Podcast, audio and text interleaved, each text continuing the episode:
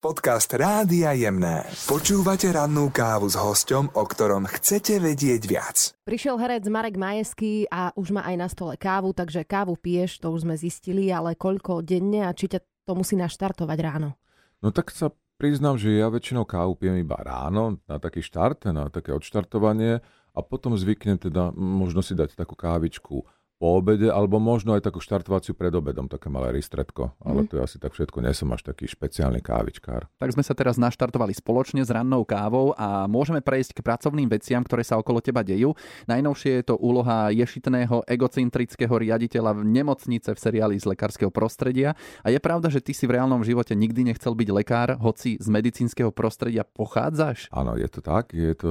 Pravda, tak nie, že nechcel, nesníval som o tom, nebol to moja taká meta od detstva, jak väčšinou, keď sa deti pýtame, že čo chcú byť, alebo niekto povie smetiarom, niekto kozmonautom a takto, tak ja som skôr mal tak od detstva tým, že som veľa čítal a u starých mám som mal veľké bohaté knižnice na záhradách, tak ja som prázdniny skôr trávil tým, že som vyrastal ešte teda za obdobie, keď bol tvrdý socializmus až komunizmus v tejto našej krajinke a nechodil som do pionierských táborov, tak skôr som bol prázdniny u starých mám na tých záhradách a tam, ja som bol taký knihomol takzvaný, tak strašne veľa som čítal, takže to ma skôr vedlo k tomu, že som mal takú predstavu, že sa stanem archeológom, lebo ma bavili dejiny a história veľmi.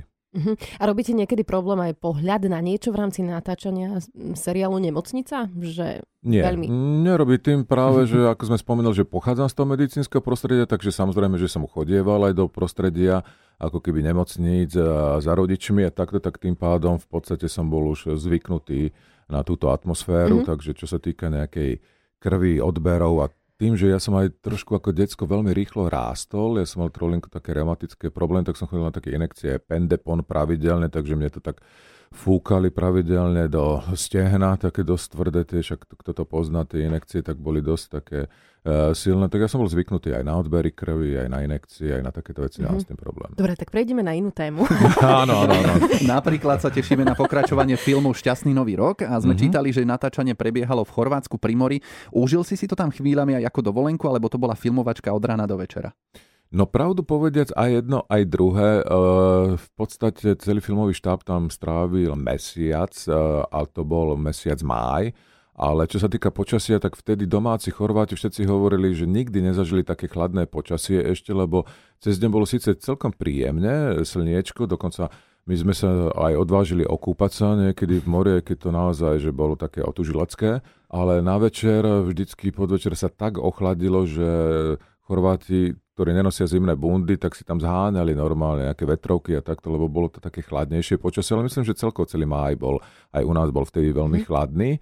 A takto, no a čo sa týka nejakého pocitu, nejakej dovolenky, tak bolo to trošku, aj to mali sme obdobie, že dokonca som na jedno obdobie mohol zobrať so sebou aj svoje dievčatá tam, teda manželku a dcerky, ale nielen ja, aj kolegovia, aj Zuzka Norisová tam bola s rodinkou, aj ďalší kolegovia, takže bolo to celkom také príjemné, že niekedy sme sa prichytili, že sme pri mori s deťmi a každý z nás si niekto odskočil ako na nakrúcenie, ale tak vždy sa zadvihli, idem si nakrútiť obraz, postrašte mi deti, hneď sa vrátim. Takže malo to svoje výhody. Takže bolo to také veľmi family, bolo to úžasné v tomto a veľmi na jednej strane tvorivé, ale veľmi príjemné prostredie. Myslím, že sa to premietne do toho filmu. Učíš na Vysokej škole muzických umení a keď prichádzajú teda noví herci, stáva sa, že sú občas aj bez nejakej sebareflexie, že sú príliš sebavedomí a tak, že ich potrebuješ trošku uzemniť? Tak je to veľmi individuálne. Samozrejme, ja hovorím o tom, že herectvo sa nedá naučiť. To človek môže akorát sprostredkovať nejakú svoju profesionálnu skúsenosť a naviesť tých mladých ľudí na tú cestu svojím spôsobom nejakého svojho poznania a tak im trošku pootvárať oči a dvere. A čo sa týka nejakej sebareflexie, tak je to individuálne v tom, že každý sme nejaký, každý sme rôzny, takže aj tí mladí ľudia prichádzajú s rôznymi predstavami, očakávaniami, aj tak, takže závisí to na tých prvých stretnutiach samozrejme o tom, že sa musíme spoznať a zladiť a samozrejme človek odhadne kto, čo si chce dovoliť alebo ako je nastavený, takže podľa toho. A dal si sa na to preto, lebo si mal pocit, že chceš odovzdávať skúsenosti mladším, alebo si mal iný zámer? Vôbec som nemal žiaden zámer. To je tak, jak s tým herectvom, jak sme začali, že mne sa to jednoducho takým spôsobom ako keby i stalo. Ja som nikdy nesníval ani o tom, že či budem lekár, ani o tom, že budem hercom alebo pedagógom nebodaj, a jednoducho ten život to tak zariadil, takže to sú také skôr náhody, ktoré ma k tomu priviedli, ale druhá strana mince je samozrejme tá, že keby ma to nebavilo a nenapĺňalo ma to samozrejme aj mňa osobne vnútorne a neposúvalo, lebo nie je to len o tom, že ja mám potrebu niekomu niečo odovzdávať, je to práve naopak, mám pocit, že sú to spojené nádoby, že tá mladá energia a tie nápady a ten talent, keď sa s tým človek stretne na život, tak je to strašne to povznášajúce a človeka to tiež posúva ďalej, že mám pocit, že nie som zaciklený ako, ja neviem, ako Figaro na páse, že sa človek svojím spôsobom opakuje alebo remeselne, že iba prešlapuje, ale že aj mňa to nabíja a posúva ďalej.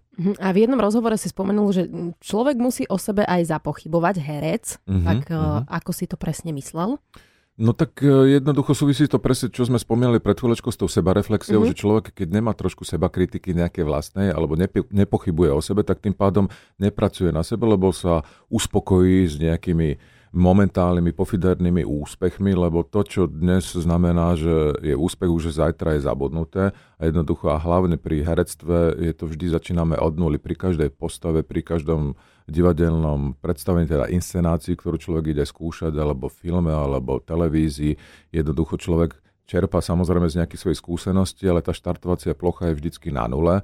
Neznamená to, že tak včera som bol úspešný, že teraz zajtra budem znovu. Práve je to o tom, že človek si vybuduje nejakú pozíciu, nejaké meno a má pocit, že aby nezlyhal, tak má o to väčší stres možno a bázeň a obavu na tom, aby na sebe viacej pracoval.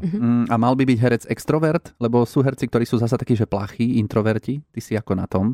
Ja sa radím skôr k tým, priznám sa ti, že skôr tým introvertom, alebo takým, nie som veľmi žoviálny, extrovertný typ. Ja som vždy hovoril, že pretože sa mi stalo to herectvo, že náhodou, lebo ja som nikdy nechodil recitovať na nejaké besiedky, nerozprával som v triede nejaké vtipy, nezabával som spoločnosť. Práve naopak som mal ten pocit, ale to samozrejme neznamená, že keď človek nie je žoviálny, extrovertný, že to divadlo alebo to herectvo nemôže robiť, lebo predsa len je to rozdiel, ako keď ideš moderovať alebo rozprávať vtipy niekde a necítiš sa na to, alebo skúšať 2 mesiace divadelnú inscenáciu, kde postupom času rozkrývaš tú postavu, dostávaš sa do nej a vlastne sa obalíš v nej. A už to nie si ty momentálne, že nie je to Marek Majeský, ale je to ten Marek Majeský, ktorý interpretuje Hamleta napríklad, alebo takto, že to vytvorí tú postavu. Ja si ťa tak asi najviac pamätám z filmu Kandidát, lebo však bol si v mnohých filmoch, ale tam si mi najviac zarezonoval. A je to predsa len film, do ktorého si sa v podstate dostal náhodou. Čo to znamená? No tak áno, ja som to už párkrát tak spomínal, že náhoda prijala v tom zmysle, že ja som sa ocitol na jednej vernisáži jedného veľmi blízkeho kamaráta, maliara a sochára Mareka Ormandíka, a zo do okolnosti na tej vernisáži bol aj autor predlohy Maroš Hečko, ktorý napísal samozrejme najprv knihu a potom bol až filmový scenár. No a tak sme stáli v skupinke ľudí a on hľadal, práve pripravovali film Kandidát podľa jeho predlohy. A on sa tak na mňa zapozeral, poklepkal ma po ramenu a zavolal ma na casting. Samozrejme, že to neznamenalo, že som sa mu tak zapáčil, že okamžite ma tam videl. No, tak bolo to o tom, že iba ma oslovil, aby som prišiel na casting a ukázal sa celému tvorivému tímu. Okrem mňa tam bolo kopec iných, samozrejme, kolegov na tom castingu, ale tak to bol ten prvý krok, ktorý ma vlastne priviedol k tomuto filmu. No a potom na základe castingu sa to podarilo. No, takže nikdy neviete, kedy príde vaša šanca, možno aj niekde na vernistáži alebo len tak na ulici, ale ty si známy herec, ktorý sa udržuje v kondičke, lebo si členom mužstva futbalových zázrakov Mufuza. Prežívaš to na tom trávniku tak, že zo seba vypustíš občas aj nejaké nevhodné slová? To tak pri futbale býva. Ja, že dušu. Samozrejme. Aj to možno. Samozrejme, by si bol veľmi prekvapený. Ja to veľakrát tiež tak hovorím, že keby chodila skrytá kamera na tie naše tréningy a nakrúcala nás, tak sme skončili všetci. Asi by sme dostali zaracha, neviem na koľko, lebo jak sa tam niekedy v zápale boja, ako častujeme, alebo takto, tak to človek si myslí, že sa tam nenávidíme všetci, ale to skôr ten ošial tej hry, ale samozrejme keď skončí hra, tak sa všetci vyobímame, ideme na kofolu a posiedíme spolu a pokecáme, a to už je roky, takže je to úžasné. Je samozrejme časť z nás takáto kvázi profesionálne naladená, čo roky hrávame každú nedeľu do obeda a tie zápasy medzi sebou, tak už postupom času, jak už starneme, tak je to koľkokrát aj komplikovanejšie, aby sme sa dali v správnom počte dokopy, lebo niekedy prídu aj zranenia, aj tá vyťaženosť a takto, ale je to roky rokuce a tak keby si mňa videli, ak niekedy tomu prepadnem, tak ja sám som zo seba niekedy, priznám sa ti, zrozený, že čo zo mňa vyjde. Akože si zapálený do toho boja? Áno, takto to myslím. Samozrejme, že som tak zapálený, že stratím hlavu v tom zápale a idem hlava, nehlava niekedy. Mm-hmm. Čo to ten Majeský povedal. Áno, áno. Ale doma možno nemôžeš stratiť hlavu, lebo máš tam 3 baby, ktoré teda ti vytvárajú krásne ženské prostredie. Manželku, Janku, dcerky, Emku a Hanku. Jedna z nich je dokonca prváčka. Že ako sa cítiš v tomto ženskom prostredí? Že či majú naozaj takú prevahu? No vynikajúco tým, že ja pochádzam skôr z takého chlapčenského prostredia, tým, že mám brata a bratrancov, skôr takého patriarchálneho naladenia, tak ja priznám sa, že som si to ani zo začiatku tak nevedel predstaviť, ani som to tak neočakával, že zrazu bím a budú céry okolo mňa, ale je to pravda, čo sa hovorí, že to tatínko je proste pre tie cérky kráľom, no tak jednoducho, keď prídem domov a počujem to cupitanie na chodbe, jak obidve pribehnú ku mne a objímajú ma a tatínko prišiel a toto, tak to je nenahraditeľný a úžasný pocit, tak ja si to užívam veľmi. Tatínko je kráľom, pretože dovolil aj psíka, po ktorého si idete. Áno, tak to je čerstvá nová zmena, ktorú som práve pre tým Ločko vám tu súkromne prezradila, tak teraz verejne aj priznám do éteru, že zodpovedne áno, prehlasuje. Nie, dievčatá vedia o tom, sa to nie je akože v rámci rodiny, alebo takto, ale je to naozaj pre nás životná zmena v tom, že psík už príde v piatok, tak bude to taký menší, tak ja verím, že to zvládneme, že to nebude nič také náročné. A ty máš taký pekný, hlboký hlas, ktorý tak radi počúvame, ale vieš vôbec niekedy zvýšiť hlas, že ťa niekto vytočí, zdvihne ti adrenalín?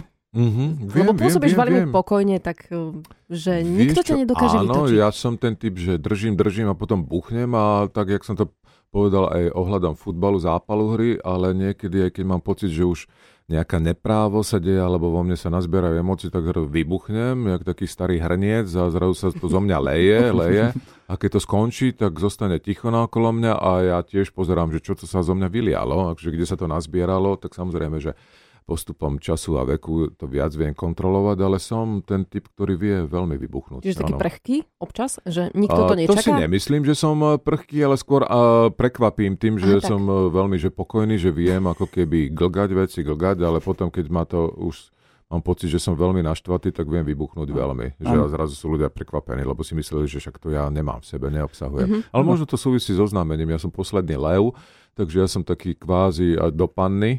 Kvázi v prechode trošku možno a že to tak potláčam, zrazu ten lev sa niekde narodí a zrazu zareve strašne. No. Takže sa to nabaluje a potom, ako si povedal, prekvapíš a spomínaný futbal je asi pre teba veľký relax, ale čo iné ťa ešte baví, keď máš čas sám pre seba?